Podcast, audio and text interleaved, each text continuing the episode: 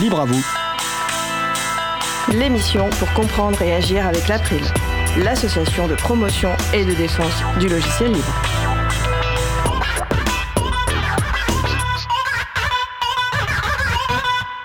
Bonjour à toutes, bonjour à tous. Jeu de rôle libre, c'est le sujet principal de l'émission du jour, avec également au programme la chronique Les transcriptions qui redonnent le goût de la lecture de Mario Dil Morandi sur Comprendre le numérique, première conférence du triptyque de Louis Derac, et aussi la chronique À cœur vaillant, la voix est libre de Laurent et Laurette Costi, sous le thème Ecbalium, ah, cucurbitacine et Firefox.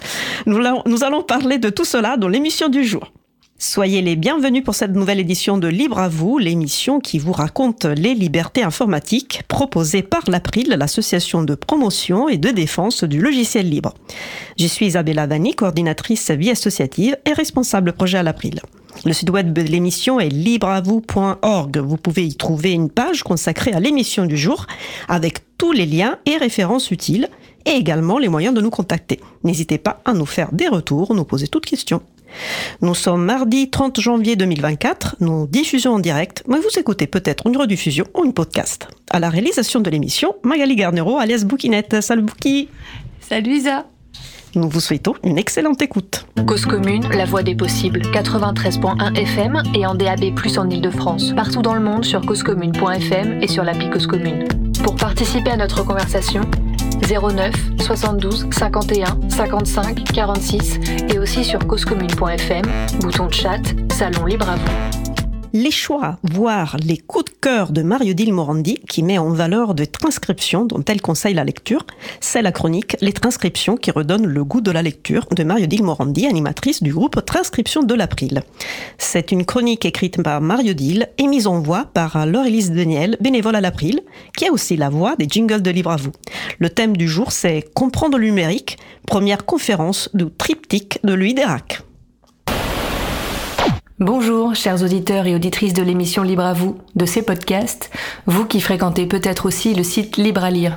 Louis Dérac se présente comme un acteur indépendant et militant de l'éducation au numérique. Il a tenu en ligne un cycle de trois conférences au printemps 2023. Il souhaite, par ce modeste exercice de vulgarisation, dit-il, affirmant qu'il n'est ni expert ni conférencier professionnel, former les citoyens d'une société numérique à un sujet, le numérique, qui, selon lui, est aujourd'hui beaucoup trop mal compris et pas du tout assez politisé, afin d'envisager des pistes pour le faire évoluer à divers niveaux. La progression est logique. Pour transformer le numérique et aller vers autre chose, il faut pouvoir le critiquer que la critique soit positive ou négative, et pour critiquer le numérique, il faut le comprendre.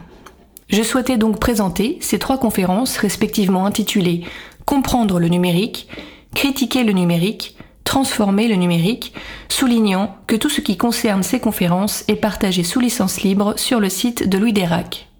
Aujourd'hui, la chronique Les transcriptions qui redonnent le goût de la lecture portera sur la première conférence Comprendre le numérique. À la base, le mot numérique était un adjectif qui permettait de qualifier tout objet, toute chose qui relevait des nombres. On parle de calcul numérique, on calcule sur des nombres. L'adjectif numérique est ensuite devenu un terme technique. Il a fini par qualifier des objets techniques qui diffusent de l'information sous forme de nombres. Cet adjectif s'est étendu pour parler de choses diverses. Économie, société, transformation, dépassant ainsi les questions techniques.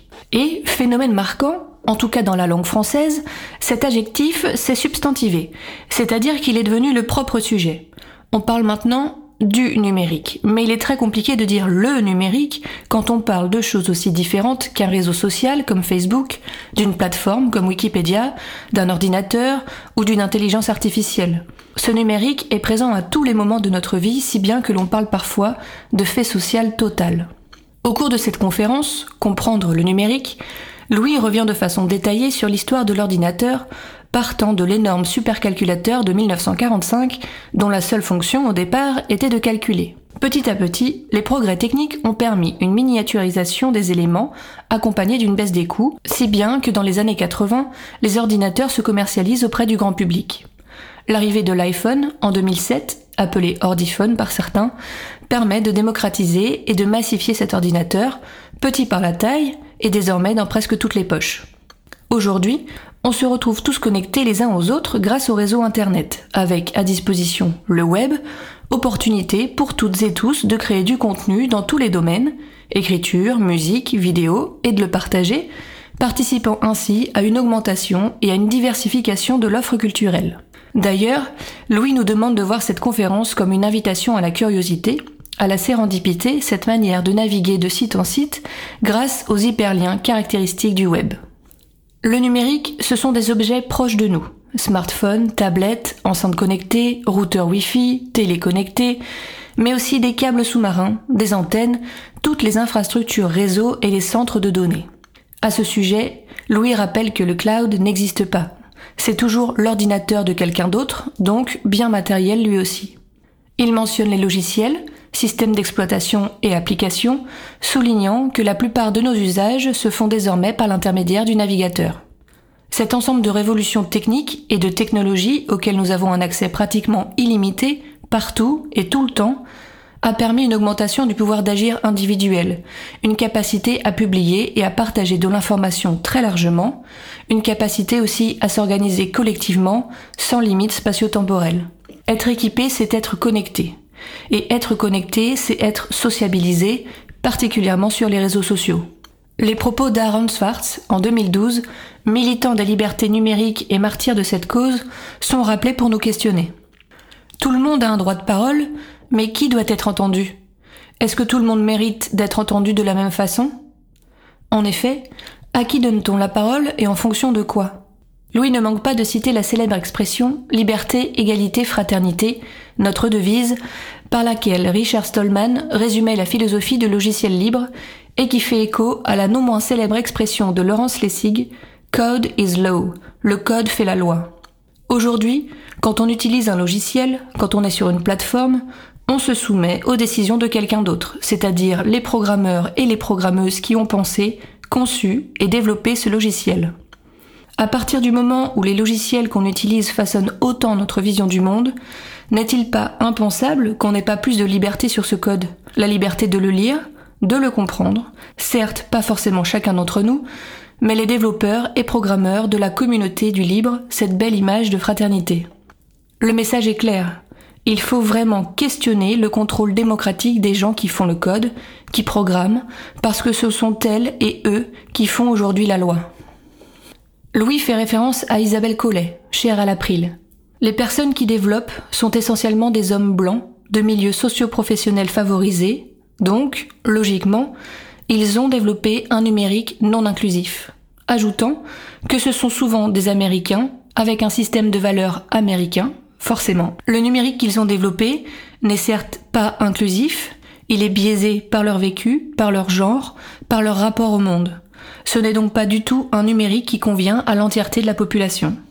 En conclusion de cette première conférence, Comprendre le numérique, Louis rappelle que le numérique est une somme d'inventions techniques qui sont le fruit de leur époque, et il insiste, c'est très matériel.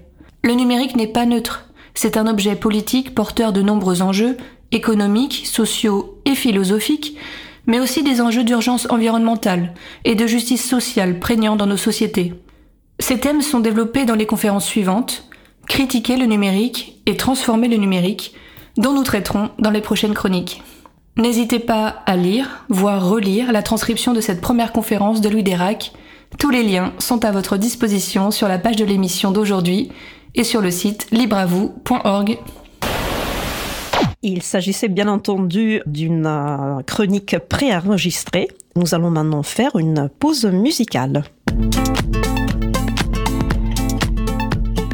Après la pause musicale, ça parlera de jeux de rôle libre, le sujet principal de l'émission d'aujourd'hui. Nous allons écouter pour l'instant Hitman's Love Song fit Paola Graziano par The Freak Fandango Orchestra. On se retrouve dans environ 3 minutes. Belle journée à l'écoute de Cause Commune, la voix des possibles.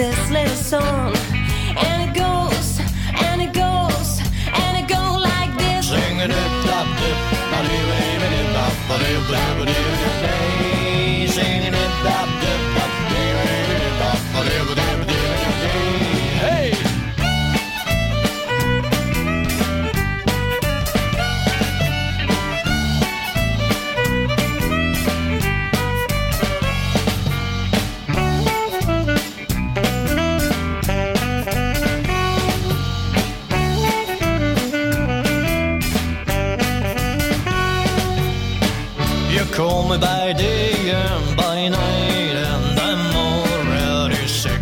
I'm sick of you and the stupid song of yours. That's why I hired a man to take care of you. About this jerk, yes, he shall. Yes, he shall. He shot me start singing it.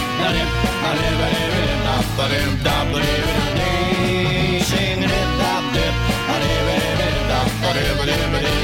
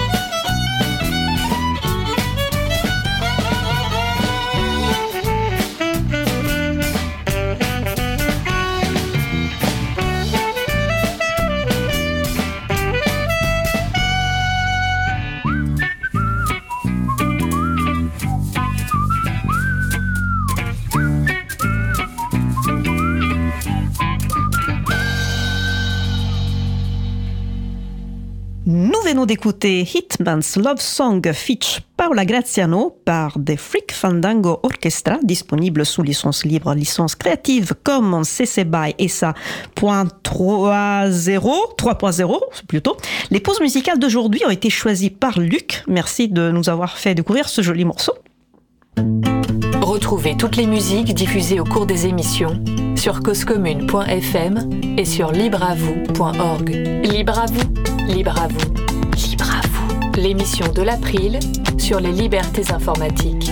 Chaque mardi de 15h30 à 17h sur Radio Cause Commune, puis en podcast. Passons maintenant au sujet suivant. Nous allons poursuivre par notre sujet principal qui porte aujourd'hui sur les jeux de rôle libres. N'hésitez pas à participer à notre conversation au 09 72 51 55 46 ou sur le salon web dédié à l'émission sur le site causecommune.fm, bouton chat. Ce sujet a été préparé et sera animé par Luc. Et avant de laisser la parole à Luc, j'ai une annonce importante à faire. Comme ailleurs, la domination masculine est un problème dans le monde informatique et dans les communautés libristes. Et pour ne pas entretenir ce statu quo, l'équipe éditoriale de Libre à vous, dont je fais partie, a une politique explicite inscrite dans notre charte éditoriale visant à favoriser l'intervention et donc la valorisation des femmes présentes, présentes dans le monde du libre. Cela veut dire concrètement prendre le temps de chercher des femmes compétentes sur un sujet et de les encourager à intervenir le cas échéant. Lors de la préparation de cette émission, j'étais convaincue d'avoir demandé à Luc de trouver au moins une personne invitée femme pour parler des jeux de rôle libres. Je me suis rendu compte euh, seulement il y a quelques jours, donc trop tard, que j'avais oublié de lui transmettre cette consigne. Euh, je souhaite euh, m'excuser de cette erreur auprès de notre public.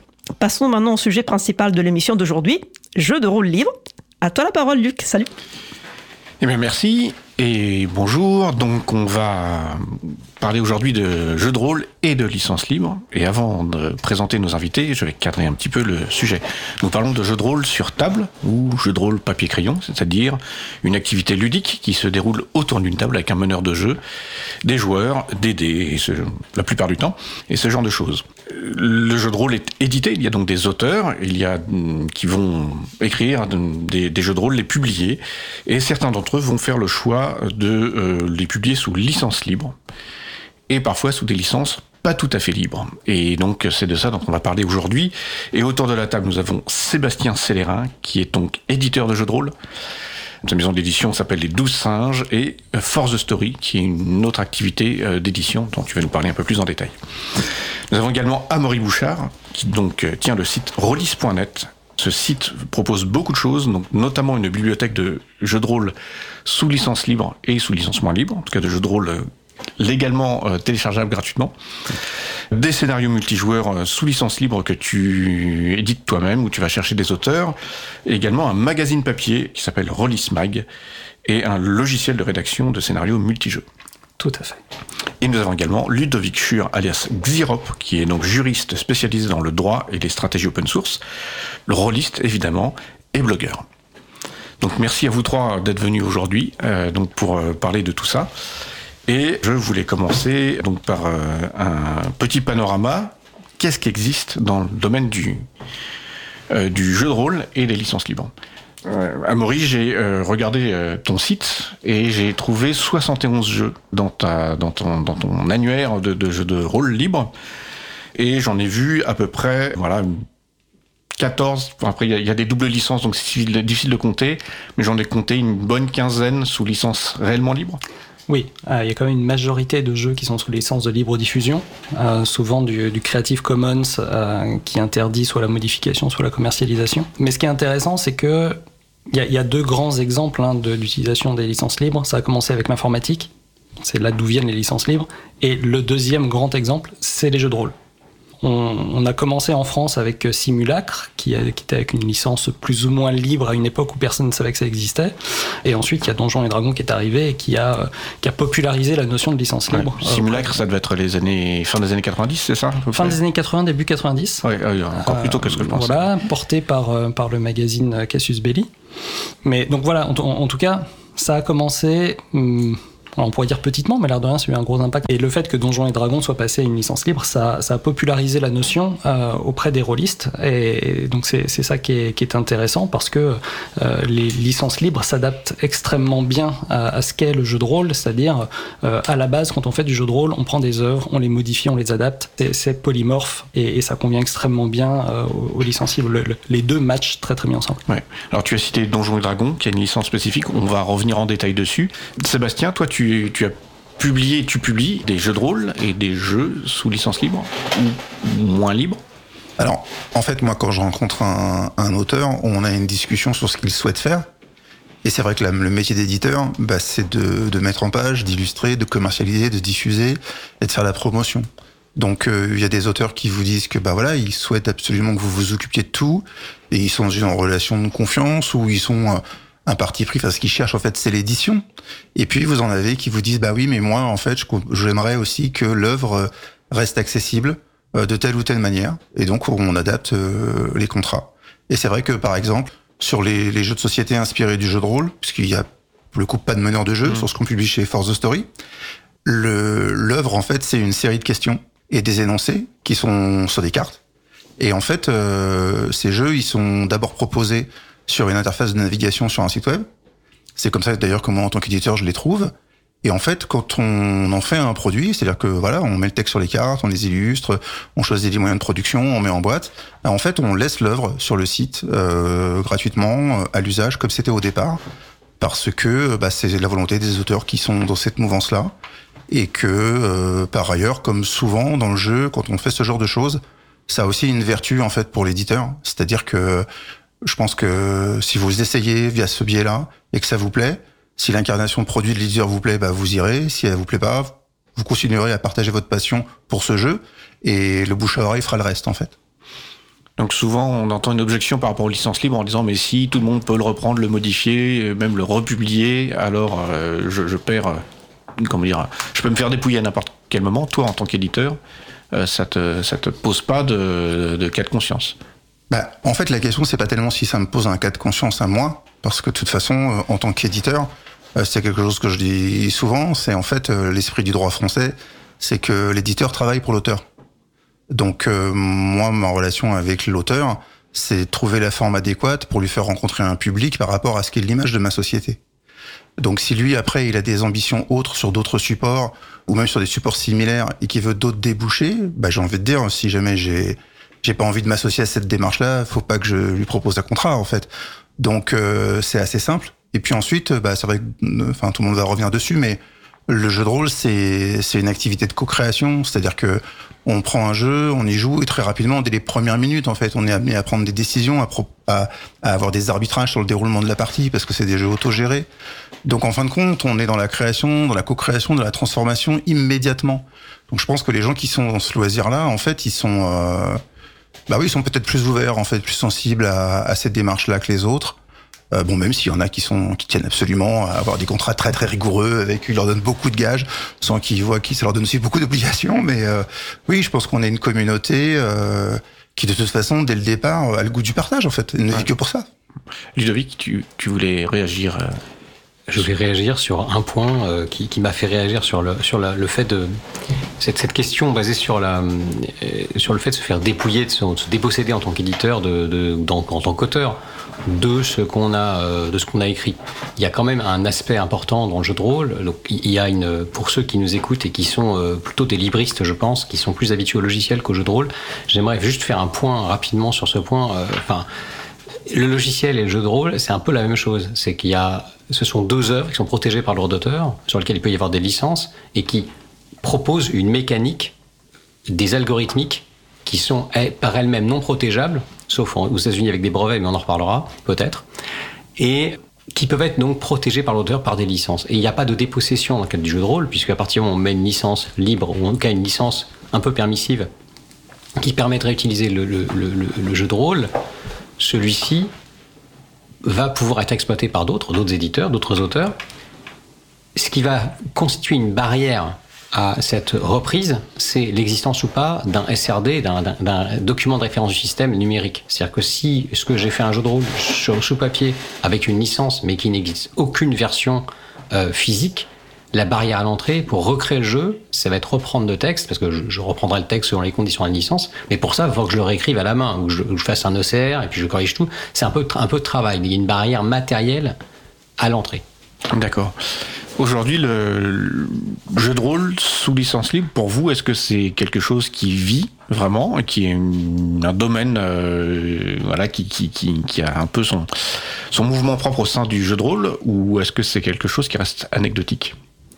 Alors moi, de ma vision, c'est hum, souvent quelque chose de vu comme opportuniste.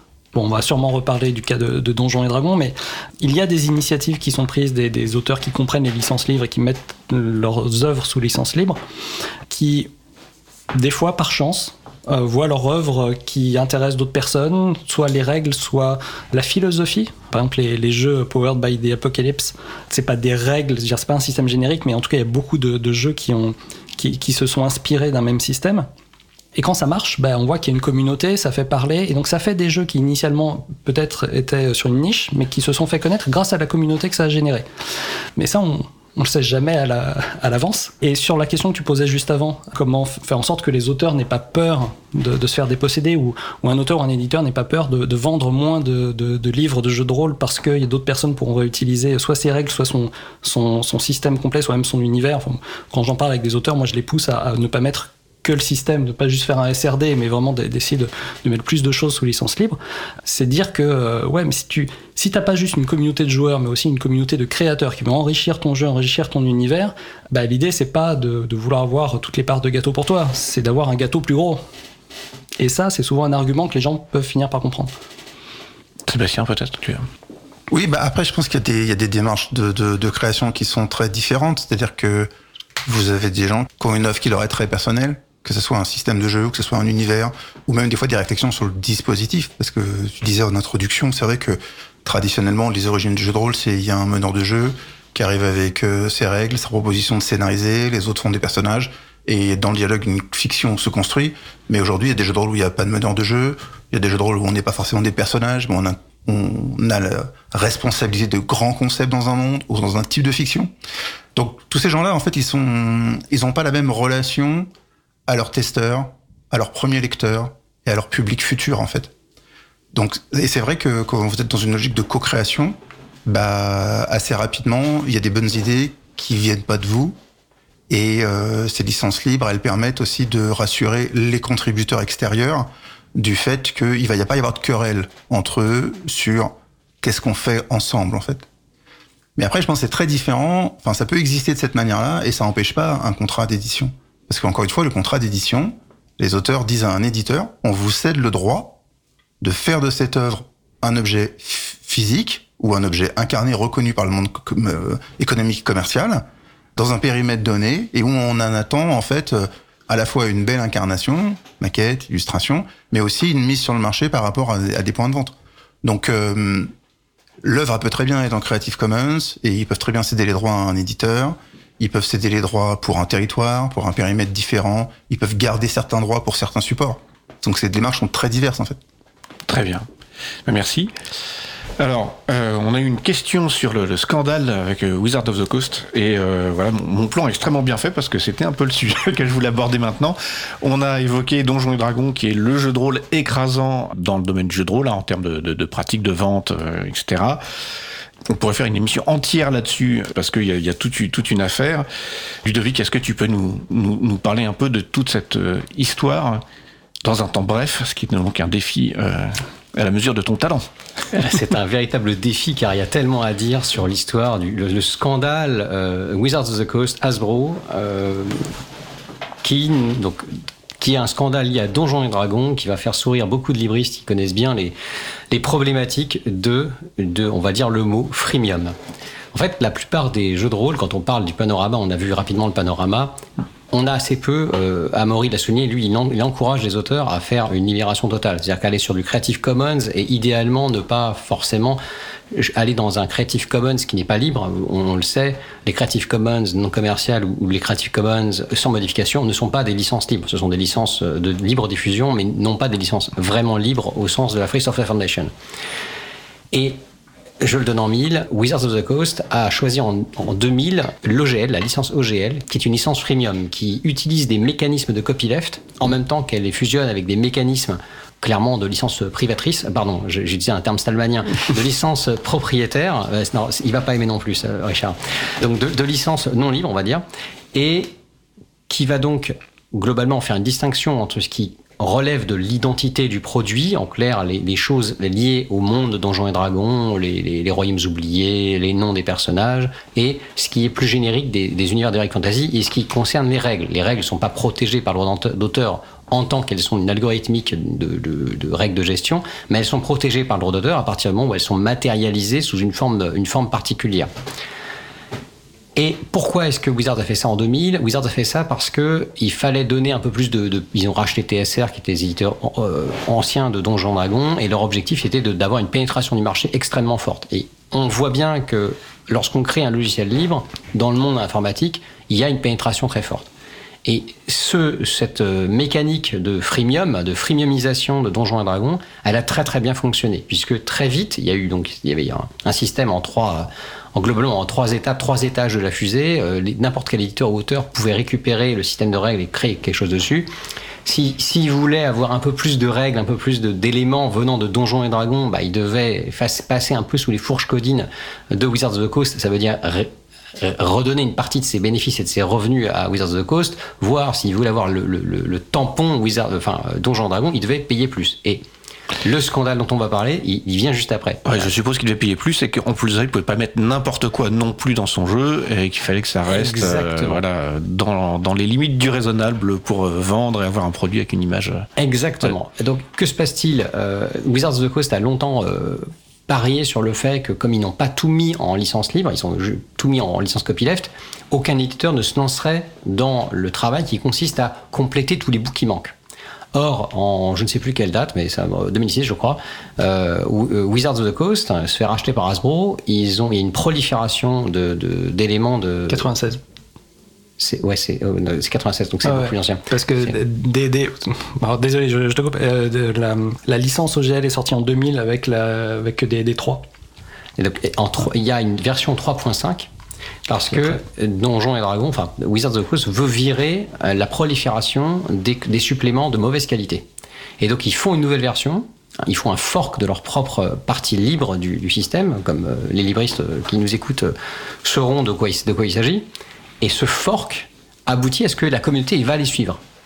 Sauf que ça, ça prouve que quelqu'un peut faire un fork de Donjons et Dragons, même si là c'était Wizards of the Coast, quelqu'un peut faire un fork du système et, la communauté va suivre s'ils sont mieux disants techniques. Ça va parler à beaucoup, pareil, ça va parler beaucoup aux gens qui connaissent le monde du logiciel. Qu'est-ce qui se passe maintenant, là, il y a un an?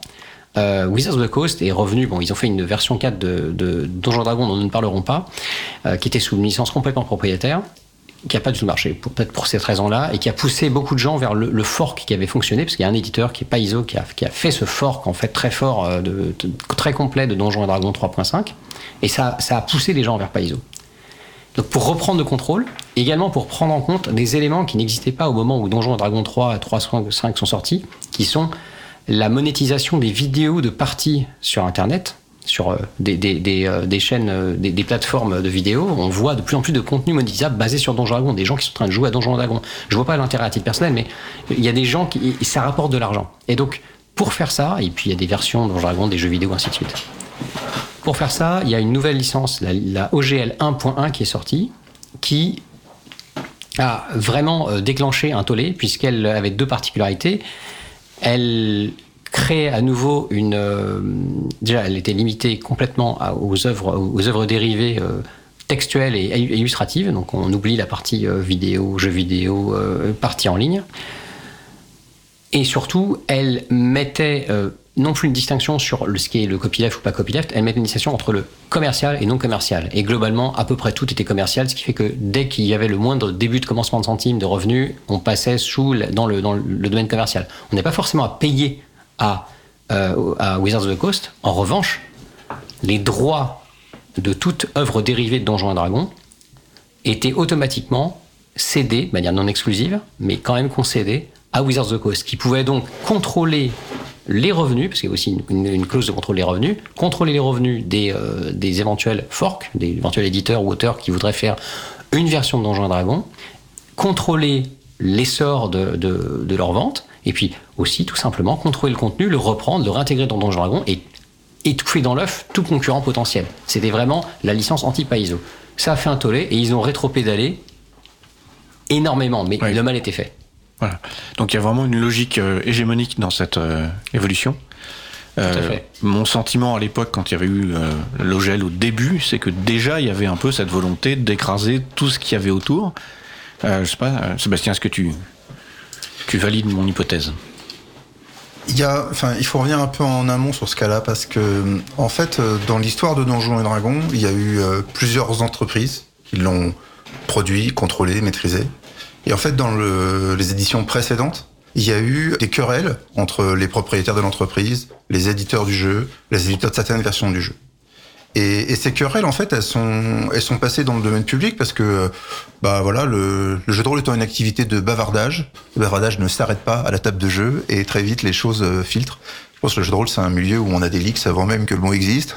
Et donc, il y avait dans la communauté et même dans euh, les gens qui étaient amenés à proposer euh, des contenus d'Heroic Fantasy, cette idée que, de toute façon, dès qu'on commence à toucher de près ou de loin à ce qui ressemble à Donjons et Dragons, les propriétaires de ce jeu nous attaquent et nous font des procès vraiment où là, sur le droit américain, c'est-à-dire en disant voilà, on est basé par exemple à Seattle, vous devrez venir à Seattle pour vous défendre, et on va organiser la procédure de sorte que bah vous choisirez pas euh, à quel moment vous vous devez venir, vous recevrez régulièrement des injonctions pour produire une documentation, et en fait ça va vous générer des frais d'avocat qui fait que c'est perdu d'avance.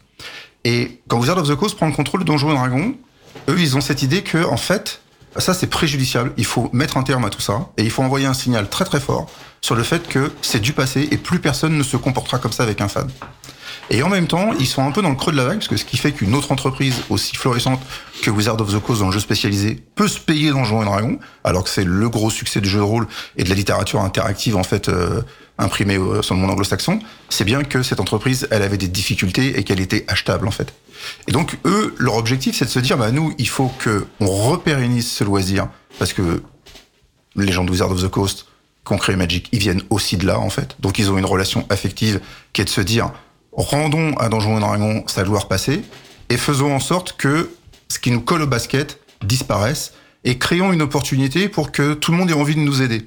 Et c'est en ça que l'idée de la licence, libre pardon, va arriver, parce que ça paraît être le bon outil pour se remettre bien copain avec tout le monde. Mais en ayant une arrière-pensée, c'est que Wizard of the Coast, à ce moment-là, sait déjà qu'ils sont dans des négociations pour vendre leur entreprise à un géant du jouet. Ils savent pas encore qui. Et donc, ils ont aussi le souci de s'assurer que, d'une certaine manière, Donjons et Dragons sera protégé de ses prochains propriétaires. Et que leur lien avec la communauté mmh. restera, parce que c'est ça qui les préoccupe aussi beaucoup. Donc, il y a eu, je pense, des, euh, des, des, des intérêts, des objectifs, pas forcément faciles à concilier. Et, euh, et puis bah après, euh, bah voilà, ce sont des hommes comme les autres. Euh, les directions changent, les gens en responsabilité bougent. Il y a des maladresses. Et puis à un moment donné, Donjon Dragon devient extrêmement fort sous un nouveau propriétaire, au point que dans le contrôle de gestion, il arrive à un niveau où c'est d'autres gens du groupe qui regardent et qui trouvent que s'il y a eu cet effet de levier, on doit pouvoir monétiser encore plus fort. Et leur licence, qui n'est pas libre, ne leur permet pas en fait. Et pendant ce temps-là, bah, les phénomènes digitaux se sont beaucoup développés et il y a effectivement euh, bah, des gens qui brassent euh, des millions de vues, qui monnaient leur audience, qui font de la publicité, des produits dérivés, avec leurs dérivés de dérivés de cette licence. Et les propriétaires de Donjon Dragon se disent, mais euh, enfin, comment ça se fait qu'on ne touche pas notre part? Oui, oui, tout à fait. Amaury, tu voulais euh, réagir Ouais, bah, pour, compléter un petit peu, alors des informations que moi j'ai glanées, euh, effectivement quand TSR éditait euh, Donjons et Dragons et donc avec euh, Advanced Dungeons and Dragons, il y avait une gamme qui était pléthorique avec plein d'univers et énormément de livres qui se cannibalisaient entre eux. C'est-à-dire qu'il n'y avait pas plus de joueurs, mais les joueurs achetaient des livres donc ça coûtait très très cher à maintenir. Et la, réflexion de se dire, bon, nous ce qu'on veut vendre, c'est le triptyque guide du joueur, guide du maître et le bestiaire monstrueux. Euh, ça, c'est ça qui nous rapporte de l'argent. Par contre, un jeu comme Donjons et Dragons doit avoir des univers. Bah, faisons en sorte que ce soit les autres qui prennent le risque financier d'éditer les, les univers et tout le monde sera content. Et c'est effectivement ce qui s'est passé et ça a très très bien marché. Il n'empêche que le, le- le redémarrage du jeu de rôle dans les années 2000, là où dans les années 90 ça s'était quand même cassé la gueule aussi bien aux États-Unis que- qu'en Europe, euh, ça a été grâce à ça. On peut dire que c'est un peu artificiel, mais c'est quand même grâce à ça. Moi, ce que je reproche, c'est qu'ils aient créé une licence qui s'appelle euh, l'Open euh, Game Li- License, qui, qui semble dire que c'est une licence libre faite pour euh, les, les- les jeux en général, alors que c'est vraiment fait pour les besoins de Donjons et Dragons, très spécifiquement. Et si on fait une avance rapide, Hasbro, donc, qui avait racheté Wizards of the Coast, ont eu des, des problèmes financiers. hein. Ils ont quand même licencié 1000 personnes euh, il y a un an, à une vache près. Et donc forcément, il y a sûrement, alors on peut imaginer hein, qu'il y a des financiers qui sont entrés dans la boucle, et euh, comme euh, bah, ça a été dit, on se rend compte que, euh, mais attendez, alors, ouais, surtout C'est-à-dire, c'est quand même le gros qui, a, qui a réussi à tirer les marrons du feu. Ils ont dû se dire, bah ouais, mais attendez, eux, l'argent qu'ils gagnent, bah, c'est de l'argent qui doit nous revenir à nous. Donc ils sont Oui, dit, oui. bah, on va changer les choses. Et voilà. C'est le mécanisme de merdification qui a été. Ouais, c'est- que je sais pas si vous connaissez, Cory mal. Doctorow. C'est voilà, un sujet. Ludovic, tu voulais peut-être dire quelque chose On va bientôt faire une pause musicale, mais si tu veux. Hyper ouais. rapidement. Il y, a- une. euh, je- je- J'entends bien, en fait, je, suis, je, je partage complètement les, les- les points de vue en fait de, de- de mes compagnons ici. Euh, le point que j'aimerais préciser, c'est qu'il y a eu une erreur qui a été faite, je pense, euh, à un moment par un juriste quelque part, en écrivant la licence OGL 1.0A qui a été, euh, qui, qui a, qui a vécu plusieurs versions. Euh, qui est liée au droit américain. Alors est-ce que c'est une erreur ou pas Ça, une, c'est une grande question. On voit bien que les gens qui ont créé, Sébastien a raison, les gens qui ont, créé Donjons et Dragons 3 édition et 3.5, quand ils ont créé la licence OGL, ils ont dit l'important c'est qu'elle soit perpétuelle, c'est que les gens puissent continuer de, l'utiliser. Et qu'est-ce qui le prouve? C'est qu'il y a un article dans lequel, c'est l'article 9 de la licence OGL qui dit que dans le cadre de la mise à jour de la licence, Wizards donc, et, et Wizards of the Coast et ses agents désignés peuvent publier des versions mises à jour de cette licence et on peut utiliser n'importe quelle version de cette licence pour copier, modifier et distribuer tout contenu de jeu ouvert distribué à l'origine sous n'importe quelle version de cette licence. Ça veut dire que théoriquement, la licence OGL, qu'elle soit en deux, euh, version 3, version 99 ou version euh, 2500, de toute manière, n'importe qui pouvait prendre n'importe quoi. Et c'est un juriste de Hasbro qui est revenu en arrière et qui a déclenché le scandale en disant le cas, il y a un mot qui est, il y a un mot qui est important, c'est version autorisée de la licence. Ce qu'on va faire, c'est qu'on va désautoriser la licence pour éviter cette compatibilité ascendante et descendante de toutes les licences et de tous les contenus entre eux. Et en faisant ça, on va pouvoir imposer une nouvelle licence. Et donc, on a vu que ça n'a pas fonctionné. Voilà. Donc euh, très bien. Donc juste pour, d'accord, on l'a pas mentionné. Aux États-Unis, il y a beaucoup d'argent qui circule dans le jeu de rôle, ce qui n'est pas le cas en France. Euh, et donc évidemment, les enjeux ne sont pas les mêmes. On va faire une petite pause musicale et euh, vous allez souffrir parce que le titre de la chanson est en allemand et voilà, ça fait très longtemps que je n'ai pas parlé allemand. Donc c'est Die große Liebe, donc le grand amour, par Die, euh, im Kern deiner Hoffnung. Excusez-moi, donc sous licence CC Bayassa 3.0.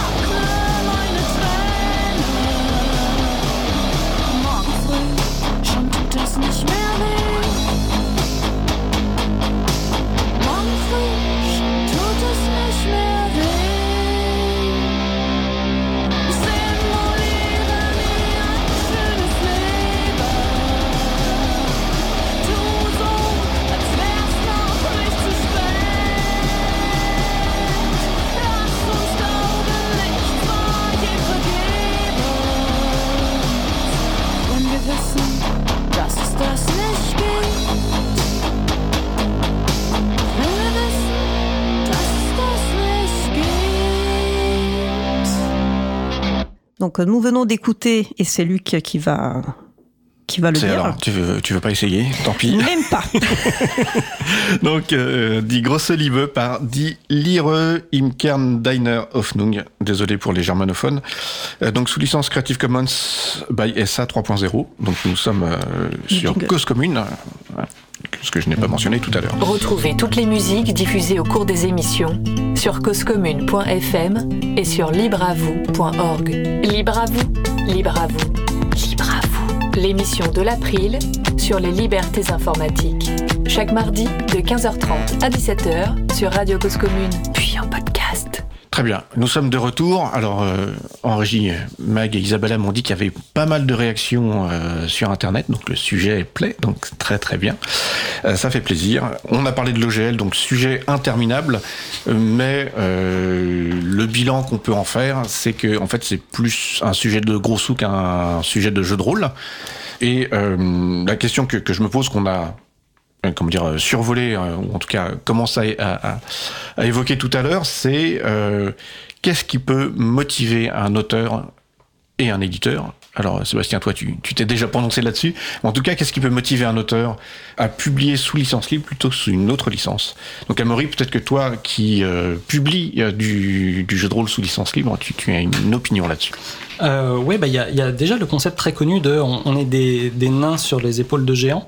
Et de manière générale, quand on, enfin, le, domaine de la création, on crée pas euh, ex nihilo euh, quelque chose d'absolument original qui, qui, qui, qui- ne sort que de notre cerveau. Donc forcément, on réutilise des concepts, des idées euh, qui, qui- sont venus avant nous.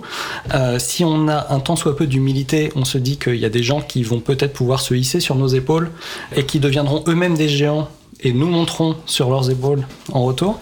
Et, quand on a ça en tête, ben voilà, on se dit que le but c'est de créer, de créer tous ensemble, de faire en sorte que, que, que ce soit utile. Alors dans, dans le cadre du jeu, euh, utile c'est quelque chose qui, est- agréable à jouer, qui, qui fait qu'on a envie d'y jouer. Les créateurs de jeux de rôle ne sont pas des gens qui veulent créer quelque chose de très très beau mais qui restent juste dans leur coin, ils ont envie de le partager, enfin, c'est la notion même de, de, notre activité. Donc voilà, je pense que le point de départ c'est ça, c'est qu'on a envie de partager et euh, comme le disait Sébastien tout à l'heure, de, fait, dans le jeu de rôle, les gens sont, naturellement ouverts parce que c'est l'essence même de notre loisir. Et quoi de mieux que les licences libres où on dit factuellement, allez-y, prenez, améliorez l'œuvre, partagez-la, diffusez-la, corrigez-la, étoffez-la, traduisez-la, vous avez le droit.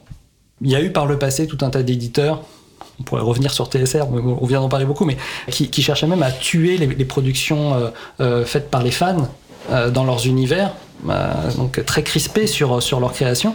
Euh, sauf qu'on se rend compte là maintenant, avec euh, à peu près 25 ans de recul, que, que c'est pas la bonne manière de, de, de faire vivre euh, notre loisir. M- même sous un angle purement économique. hein. Oui, oui, oui. Bah, alors ça me fait penser à, à pas mal de choses, euh, donc sur le long terme, mais en dehors du domaine du jeu de rôle, hein, dans les mondes imaginaires en, en général. Au début des années 2000, je m'intéressais pas mal à Star Trek et euh, j'a- j'avais vu, ben, il y a eu des sites euh, internet sur Star Trek très tôt hein, dans l'histoire d'internet euh, de l'internet grand public. Et au début des années 2000, le, le, le- le panorama s'est vraiment appauvri et tout le monde faisait des liens vers le site Star Trek, etc. Jusqu'au jour où ils ont compris qu'en fait, ils avaient besoin d'une communauté active. Mais en même temps, euh, il faut pas que ça aille trop loin non plus. Il y a une- un projet qui s'appelle Axanar, hein, qui est une sorte de fanfiction euh, d'un type qui vit à Hollywood et qui a réussi à lever, euh, je sais plus, un, ou deux millions de dollars hein, en financement participatif en faisant une sorte de pilote de, la série qu'il voulait faire et qui faisait du Star Trek ancienne mode à l'époque où il y avait des nouvelles séries qui plaisaient pas aux fans. Et euh, les ayants droit Star Trek m'ont dit euh, ah c'est super mais tu vas te calmer déjà ton pilote c'est une œuvre en soi et tu n'as pas le droit d'en faire plus de deux de 20 minutes donc ils ont besoin d'avoir des fans qui euh, comment dire qui fassent vivre les licences. Et on a plein d'autres domaines. On a le cosplay on a tout le fan art etc mais pas trop. Et pas trop sérieux. Voilà, mais, euh, mais du coup, aujourd'hui, dans le jeu de rôle, enfin pour moi, dans le jeu de rôle, il y a un peu cette question aussi de dire que, par définition, le jeu de rôle, tu vas lui faire du mal. Enfin, c'est-à-dire qu'un auteur va écrire un jeu de rôle avec une idée de comment on va le jouer, et à partir du moment où le manuel va être dans les mains de, de- de joueurs et de meneurs, ils vont en faire ce qu'ils veulent, à commencer par des choses qui ne correspondent absolument pas à ce que l'auteur aurait voulu. Donc, euh, est-ce que, euh, je pense au droit moral en, droit d'auteur Ou est-ce que finalement dans le jeu de rôle, le droit moral n'est pas caduque par, par, par définition? C'est pour le juriste ça. Ouais. Euh, Luc a dit droit moral, alors ça, ça, tout de suite ça, ça aiguille. Euh, pour ceux qui sont pas forcément des, des, des, comment très euh, très au fait du, droit d'auteur, peut-être qu'il faut juste faire un petit un petit cadrage très très rapide. Il y a deux volets au droit d'auteur en France et le logiciel comme le jeu de rôle sont soumis à ces deux droits d'auteur c'est le droit moral, le droit patrimonial. Le droit patrimonial, ce sont tous les droits, je ne vais pas les énumérer parce que d'une part je vais me planter et en plus euh, ils sont sur n'importe quel site web. Tous les droits qui permettent d'exploiter commercialement euh, une œuvre. Et le droit moral, c'est tout ce qui correspond au droit de l'auteur, la, personne physique, sur son œuvre et ce qui lui permet de, lui donner la paternité. C'est la paternité d'ailleurs, c'est le droit à l'intégrité de l'œuvre, droit au respect de l'œuvre, c'est le droit de retrait si jamais il a envie de, il a envie de considérer que non, le monde n'est pas prêt pour découvrir mon œuvre. Mais donc, est-ce qu'il y a une atteinte au droit moral? Ça dépend, en fait. À partir du moment où vous êtes en train de. vous, lisez un livre de Victor Hugo euh, dans, l'intimité de vos toilettes, peut-être que Victor Hugo s'est dit non, non, mes ouvrages, le conte de Monte Cristo ne se lit pas aux toilettes, il se lit uniquement dans un salon avec un, une bonne pipe ou un bon cigare euh, dans, le, dans le confort d'un fauteuil Chesterfield. Mais vous avez, vous, choisi de lire aux toilettes. Alors, peut-être que vous, l'avez, euh, vous le lisez dans des conditions qui ne sont pas celles choisies par Victor Hugo, mais vous avez acheté le support, le livre, et même si l'œuvre, c'est ce qui est écrit sur le livre, vous avez acheté le support et vous pouvez en faire ce que vous voulez, y compris détruire ce livre. Ce qui vous est interdit de faire, c'est porter atteinte au lien entre Victor Hugo et euh, le comte de Monte Cristo. Vous ne pouvez pas dire que ce n'est pas l'auteur, publiquement, que, que Victor Hugo n'est pas l'auteur du comte de Monte Cristo. Vous ne pouvez pas non plus vous prétendre auteur du comte de Monte Cristo.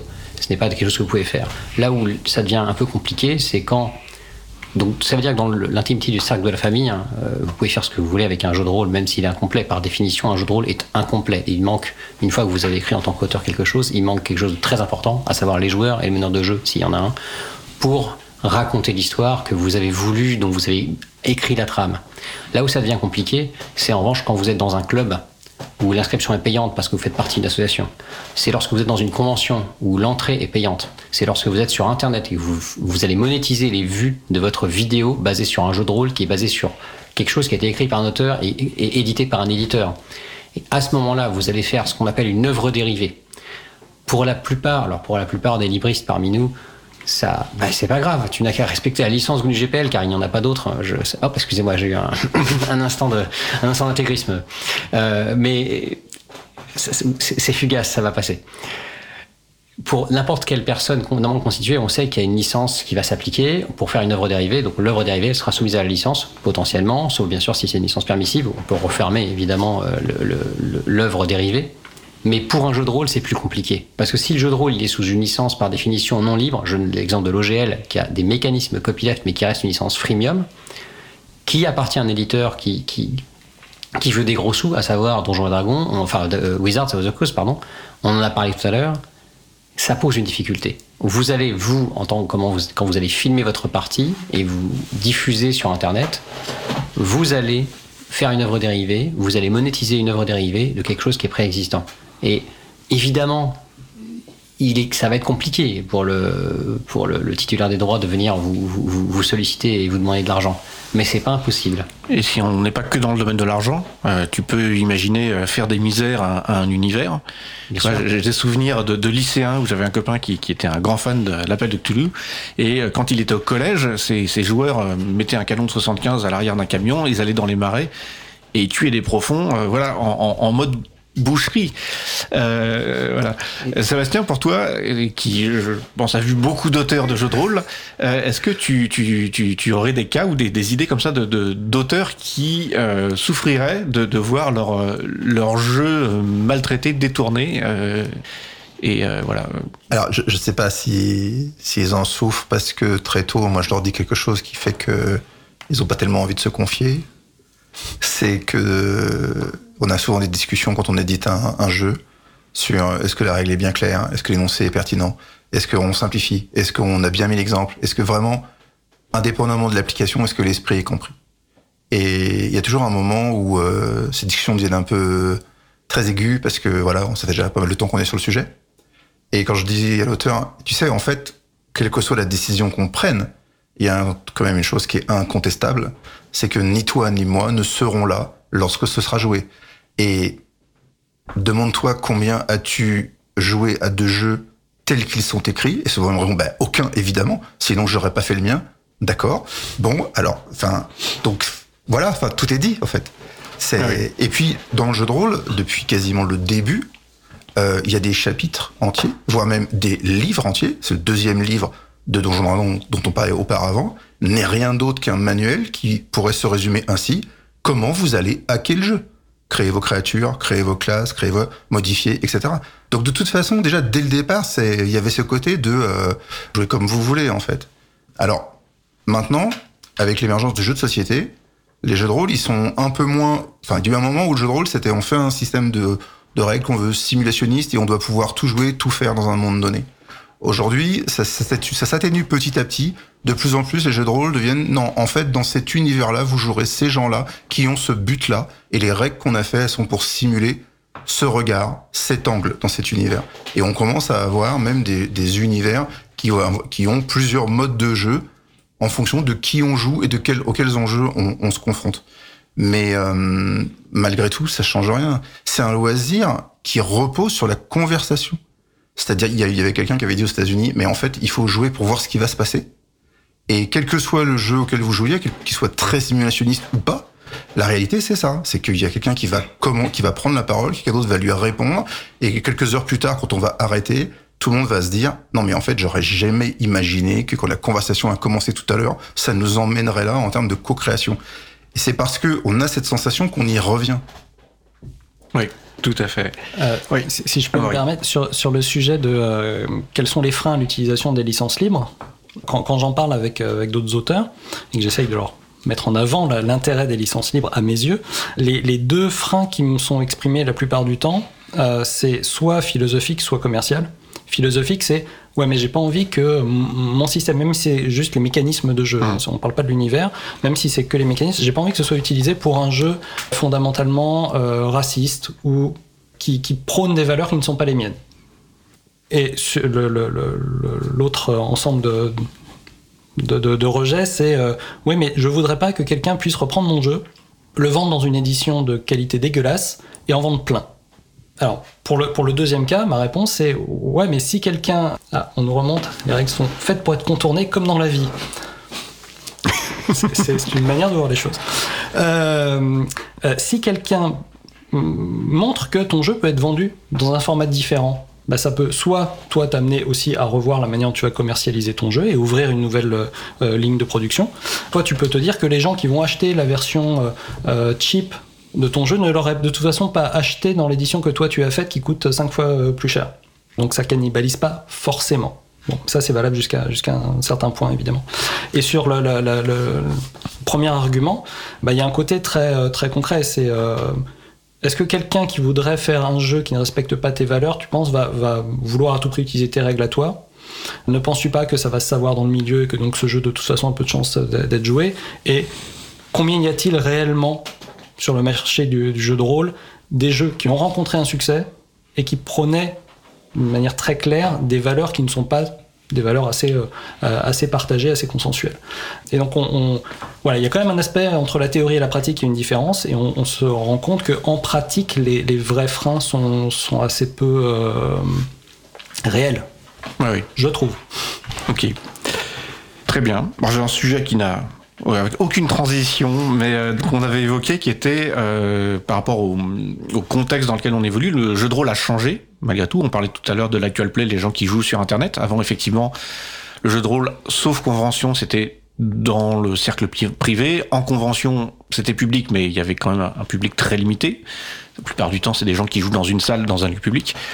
Aujourd'hui, effectivement, il y a cette dimension Internet où ça devient euh, une interprétation d'une œuvre publique.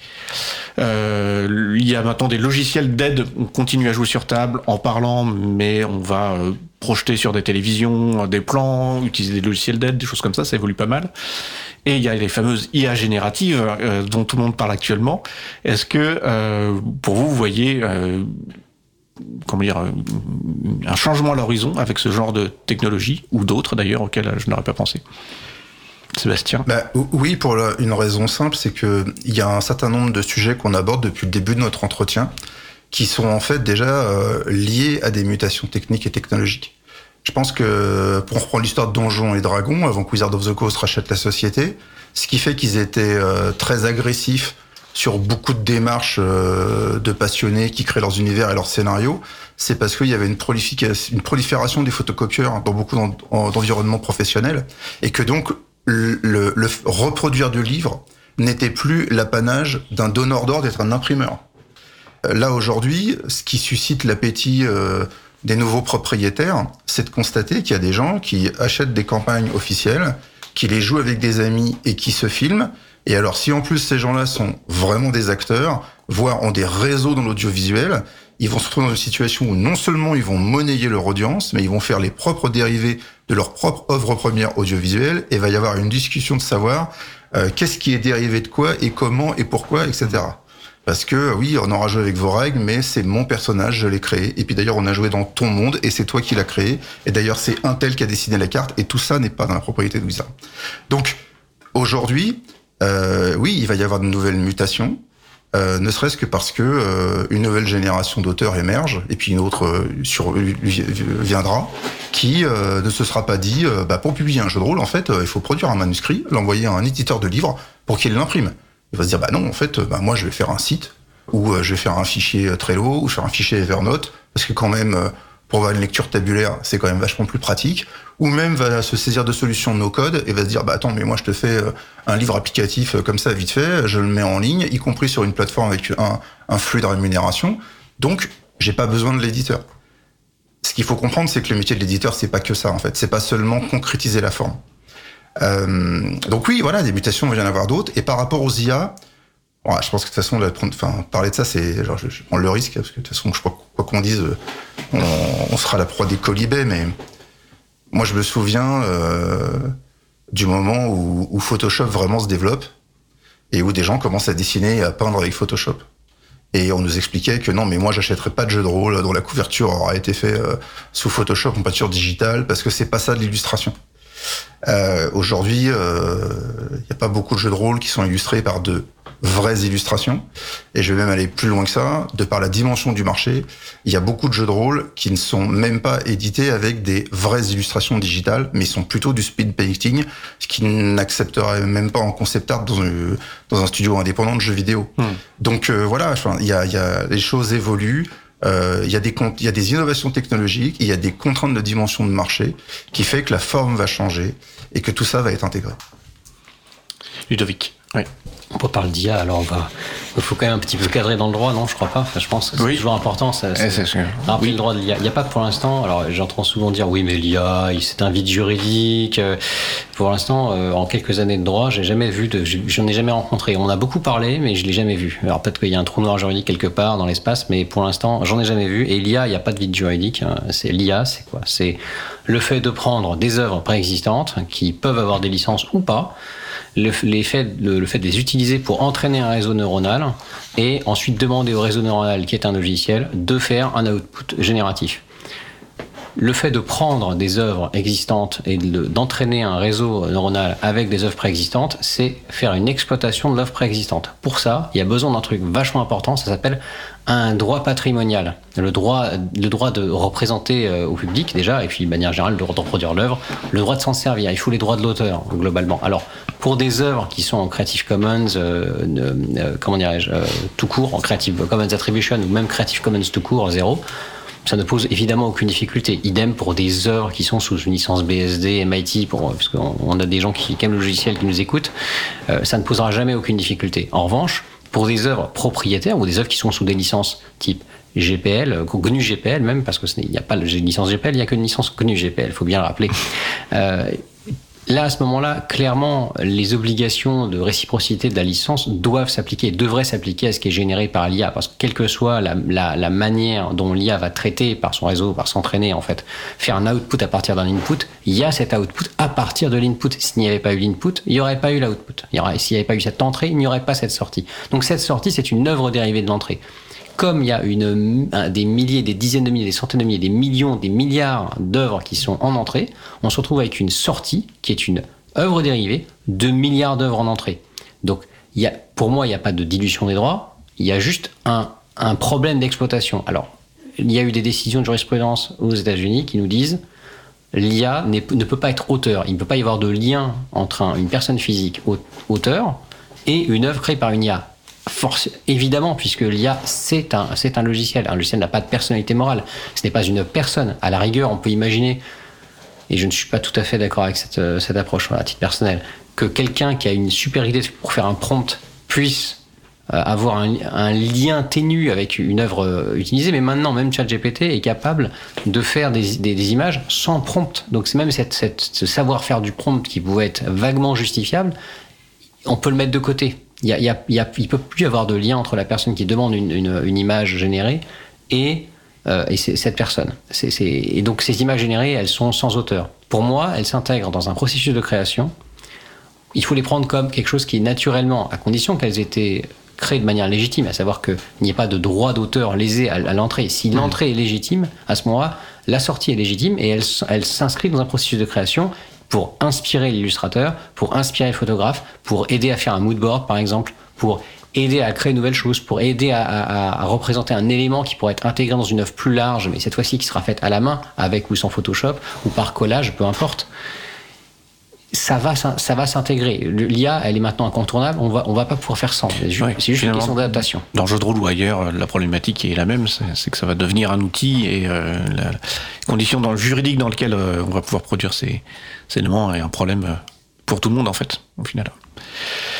Amaury, tu as parlé tout à l'heure voilà, de, de, de, de licence libre, de l'intérêt que ça pouvait avoir. On a beaucoup parlé de ce point, enfin, du point de vue des auteurs. Est-ce que les, joueurs, les, les, rôlistes qui, achètent des, jeux de rôle devraient exiger des licences libres ou en tout cas euh, favoriser des licences libres dans leur choix euh, de, jeux de rôle? Alors, je pense que quand on est un tant soit peu euh, éduqué sur les, sur les licences libres, ce qu'elles sont, ce qu'elles apportent, je dirais évidemment. Euh, ça, ça, pour moi, ça coule de source. C'est ce que je, c'est ce que je disais euh, au début sur le fait que c'est, ça va complètement dans la manière dont on pratique le jeu Voilà, de en, rôle te à posant la la, base. question, en te posant la question à toi, je prends pas trop de risques. Non, non, c'est sûr, c'est sûr. Euh, et, mais ce, ce dont je me rends compte, moi, c'est qu'il y a euh, une très très faible part des rôlistes qui, qui, qui savent c'est quoi les licences libres. Et souvent, c'est plutôt ceux qui, euh, qui sont des informaticiens à la base, ou des informaticiennes, comme moi, il n'y a pas de miracle. Et sinon, globalement, les gens ne sont pas éduqués sur le sujet, on peut pas leur en vouloir, hein, parce que ça peut sembler euh, pour beaucoup être juste une marotte de gens bizarres comme nous, mais et du coup les gens font souvent n'importe quoi. Et je, donnais l'exemple tout à l'heure en disant que quand on crée sous licence libre, on dit aux gens prenez, allez-y, enrichissez, traduisez, etc. Mais on voit des, traductions de jeux complètement illégales. Parce que les gens pensent que oh, bah, on est dans un univers qui est sympa, les gens sont cool, allez hop, je le mets, je le diffuse sur internet. Mais euh, bah non, en fait, on, on peut pas le faire. Et euh, avant, euh, à une époque, je faisais du, jeu de société. Et je, faisais- des jeux de société que je mettais sous licence libre. Alors pour le coup, des jeux de société sous licence libre, il y en a vraiment pas beaucoup. hein. Mais pour moi, c'était une des raisons. C'était de dire, voilà, c'est un moyen d'espérer que ça puisse se diffuser et qu'il y ait des traductions qui se fassent sans que moi j'ai besoin d'être derrière de, de maîtriser le truc. Donc voilà. Chez les joueurs, ce serait pas mal qu'on réussisse à expliquer un peu plus euh, c'est quoi, les- c'est quoi les licences libres. Mais il y, a- il y a des gens qui ont entendu parler une fois de la licence OGL et qui du coup pensent que, que tous les jeux sont libres. Hmm. Euh, Il y, a- il y a même un créateur de jeu à qui je parlais de licence libre et il me disait oui, oui mon jeu est sous licence libre en fait euh, il n'y a pas de licence Euh, oui donc bon t'as pas tout à fait compris le concept bref voilà Ok, très bien. Euh, Il il y a un sujet qui, moi, me tient à cœur, qui est celui du financement participatif. Sébastien, je sais que toi, tu as recours beaucoup au financement participatif, mais euh, c'est plutôt de la prévente, de ce que j'en sais. Oui, alors ça, en fait, aujourd'hui, il y a, plusieurs initiatives euh, de relations commerciales participatives. Donc, historiquement, il y a le financement participatif. Ça, effectivement, euh, je vous expose mon projet, vous me donnez de l'argent et il y a une forme de contribution. Et puis, bah voilà, ça, ça nourrit le projet. Et puis, petit à petit, en fait, les plateformes qui faisaient ça, dans le domaine du jeu, c'est vraiment devenu euh, plutôt des précommandes participatives. Donc, nous, c'est vrai que chez les 12 singes, on a plutôt recours au modèle de précommande participative. Donc, on va sur, des, sur une plateforme où c'est clairement la mode, c'est-à-dire que, enfin, c'est le, le modèle, c'est-à-dire que juridiquement, c'est bien de la vente, c'est pas du financement. Donc c'est pas que vous avez une contrepartie, vous achetez effectivement quelque chose. Donc on a légalement, on est dans la relation du droit du commerce en fait. Et euh, on, a souscrit à ça parce que, en fait, le, depuis euh, une quinzaine d'années, euh, le jeu de société se développe beaucoup, touche un, public de plus en plus large, mais le jeu de rôle, lui, reste quand même quelque chose, j'ai envie de dire, d'expert, en fait, d'une pratique très avancée, parce que demande de la préparation, parce que peut être chronophage, parce que demande souvent qu'il y ait un arbitre. Enfin bref, il y, y a, y a des prérequis à la pratique qui fait que par rapport au marché, c'est comme ça, c'est plutôt, faut être plus expérimenté. Et du coup, les magasins, comme eux, ils achètent pour revendre, bah, ils ont de moins en moins de place à consacrer aux jeux de rôle. Et ça devenait vraiment compliqué bah, de, de, de s'assurer que la rencontre se, se fasse.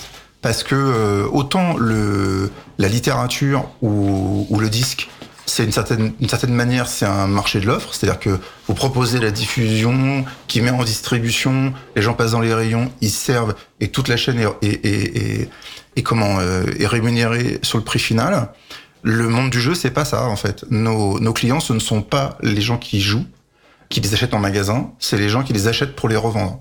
Donc on est dans, on a un intermédiaire très fort qui lui prend le risque financier et donc il fallait euh, trouver un moyen, alors qu'il avait de moins en moins envie d'en mettre en rayon de par la, les personnes qui venaient dans, dans, dans, dans, ces magasins, de garder le lien avec le client final parce que c'est pas l'éditeur qui va changer toute la chaîne de valeur. Donc après, bah, ces projets-là, euh, ils sont avec des tickets d'entrée, euh, des paliers qui sont très différents en fonction euh, des ambitions artistiques, de, l'audience, du type de jeu, du type d'univers. On a beaucoup parlé de Donjons et Dragons. Certains se disent peut-être parce qu'il est très connu, parce que c'est le premier, parce que ça fait 50 ans cette année. Oui, aussi parce que si vous faites de l'heroic fantasy, vous avez l'assurance d'avoir un très grand nombre de personnes que ça intéresse. Sauf que quand vous êtes éditeur, vous, vous avez aussi envie de publier autre chose. Et il y a des sujets où c'est pas forcément évident. Et où vous aurez beau faire tous les efforts de marketing au personnel que vous mmh. voudrez. Non, il faut aller parler directement au lecteur pour que euh, même le, le, le, revendeur, qui est censé être expert parce qu'il voit passer tout le monde, se rende compte qu'il y a un potentiel et de quelle nature il est. Alors on va bientôt s'arrêter. On fera un petit mot de la fin après euh, la, chronique euh, de Laurent et, et Laurette Costi. Et on va écouter un morceau euh, de Seb Cachotte, qui est un groupe qui fait de la musique sous licence libre et qui a recours au financement participatif et eux se payent, c'est-à-dire payent leur temps de travail avec le financement participatif. Et évidemment on ne sait pas ce que va donner la musique tant qu'on l'a pas entendu. Est-ce que tu penses qu'une formule de ce type-là serait faisable en jeu de rôle. Si toi tu arrivais en disant écoutez, on va sortir un jeu de rôle, pour l'instant j'ai rien à vous montrer, mettez des sous sur la table et vous verrez bien ce que ça donne. Mais ce sera sous licence libre. Est-ce que tu penses que c'est jouable? Je pense que ça peut, ça peut fonctionner si la personne qui porte le projet a déjà une, une forme de notoriété. Soit parce qu'il a déjà publié, soit parce qu'il a une communauté. Ou alors qu'il a des arguments pour se positionner dans le genre où il annonce l'incarnation d'une promesse, où tout le monde se dit ah, cette idée-là, personne l'a eu. Maintenant, je pense que, enfin, donc, au tout début des opérations de participatif, franchement, c'était beaucoup ça. On ne mmh. savait pas grand-chose.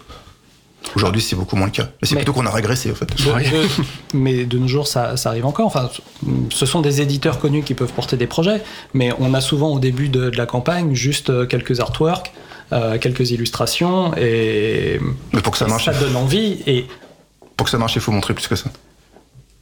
Ouais. Bon, en... Donc le nerf de la guerre, c'est la notoriété au final, hein c'est ça ouais. C'est la notoriété et c'est de montrer que euh, c'est suffisamment avancé. Le, Aujourd'hui, l'enjeu, c'est le délai entre le moment où l'opération se termine et le moment où on livre. Parce qu'il y a eu euh, énormément d'abus par des porteurs qui, de projets qui ne savaient pas ce qu'ils faisaient.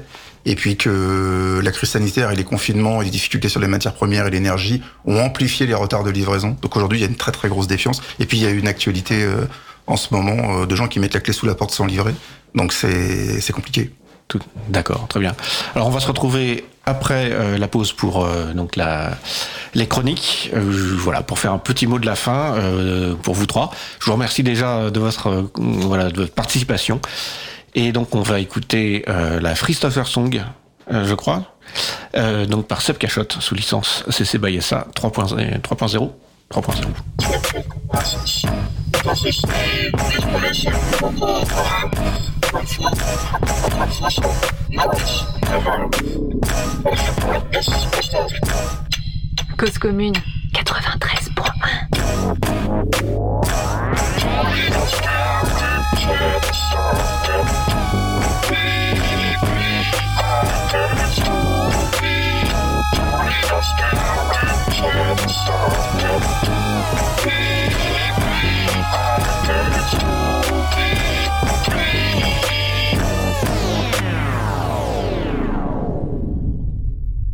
Alors, euh, donc nous venons euh, d'écouter Free Software Song par Sepka Shot.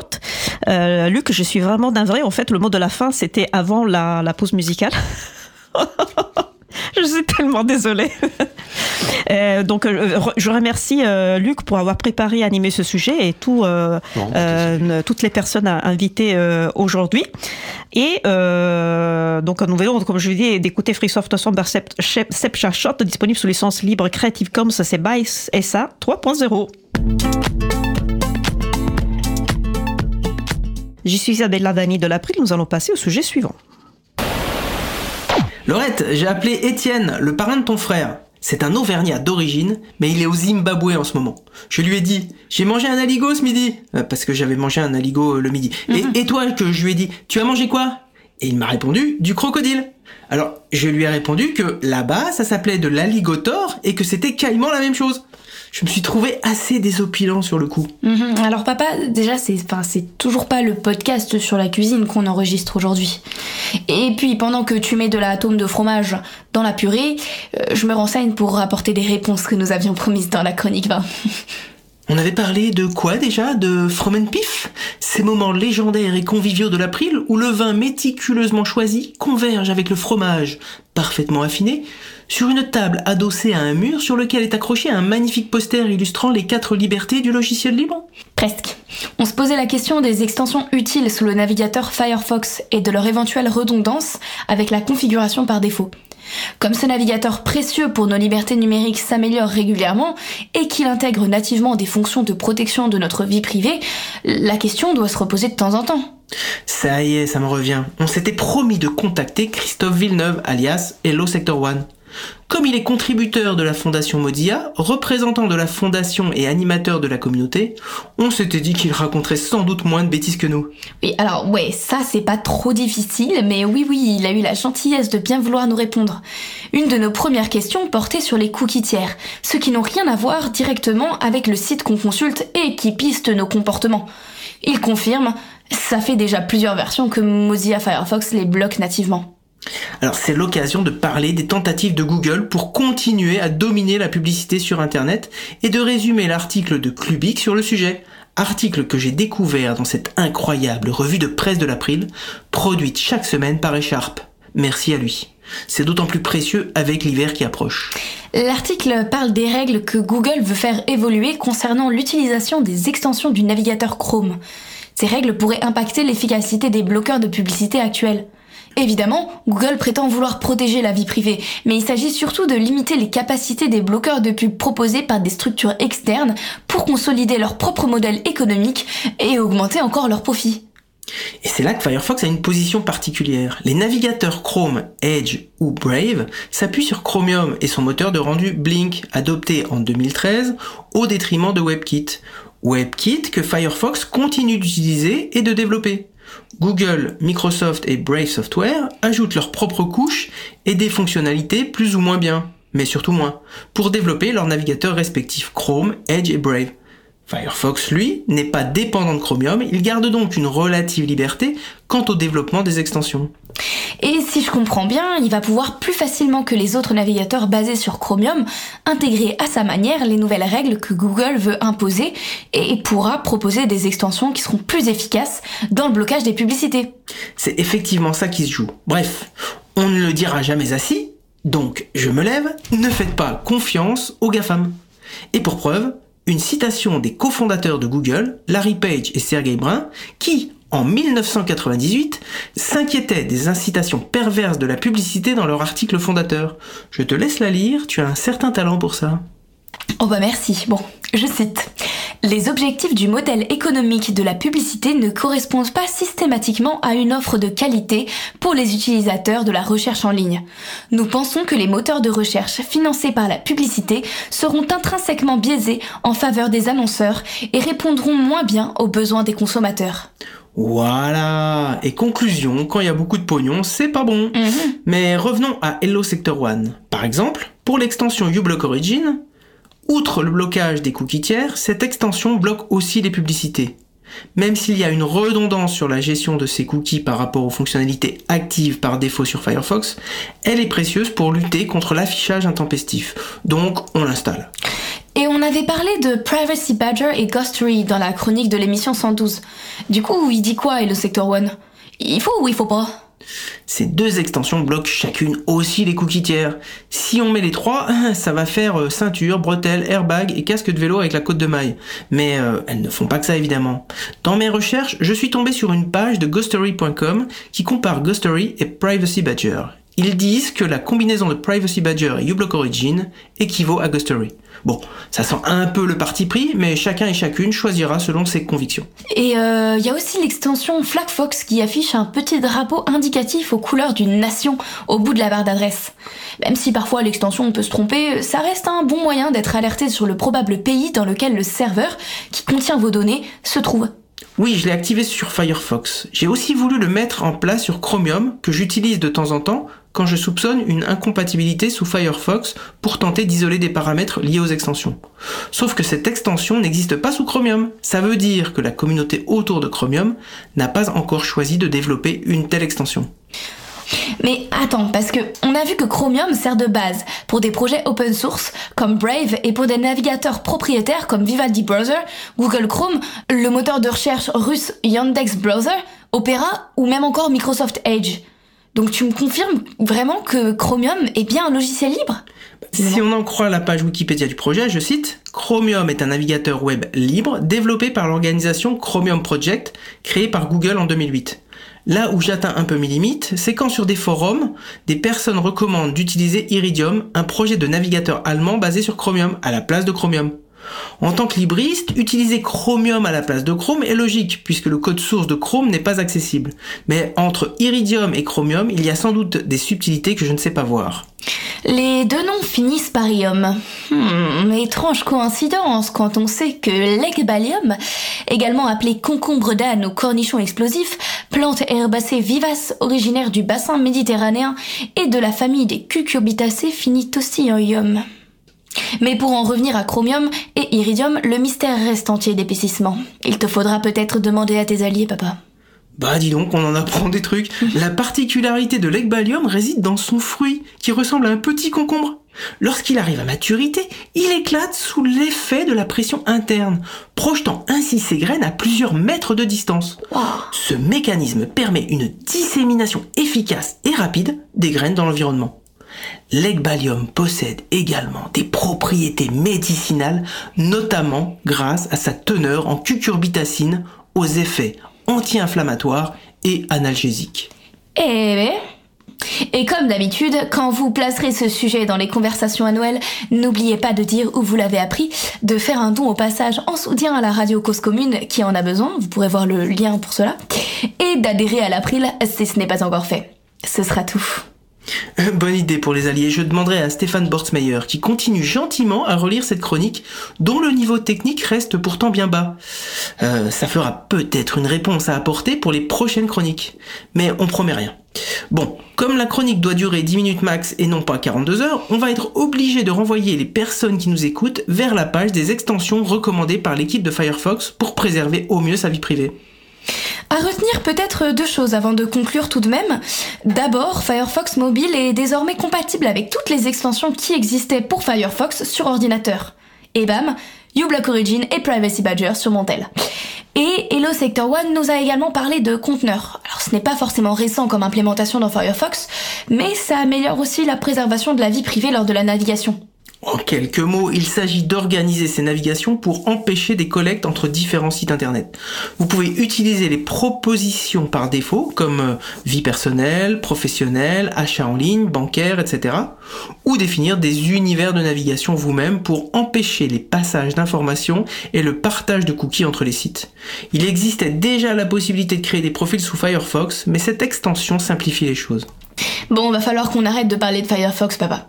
Sinon, les gens vont penser qu'on travaille bénévolement pour Mozilla et non pas bénévolement pour l'April. Ils pourraient croire qu'on touche notre non-salaire de la part de Mozilla, justement, alors que c'est bien l'April qui nous non-verse notre non-salaire de bénévole. Ah bah juste remarque euh, cette remarque-là. C'est important de ne pas mélanger les genres. Mhm. On pourrait nous accuser de conflit d'intérêts à promouvoir des causes et des trucs bien. Mhm. Avec tout ça, on n'a pas parlé de la manière dont la transition numérique avance dans ton association. Euh, on se promet de prendre la température à la prochaine chronique? Ah bah écoute, c'est OT, hein, et puis en attendant, je vais parcourir le calendrier de l'avant des jeux que proposait Mozilla en 2018 et le calendrier de l'avant des extensions de 2020. Allez, la bise Papa Pril.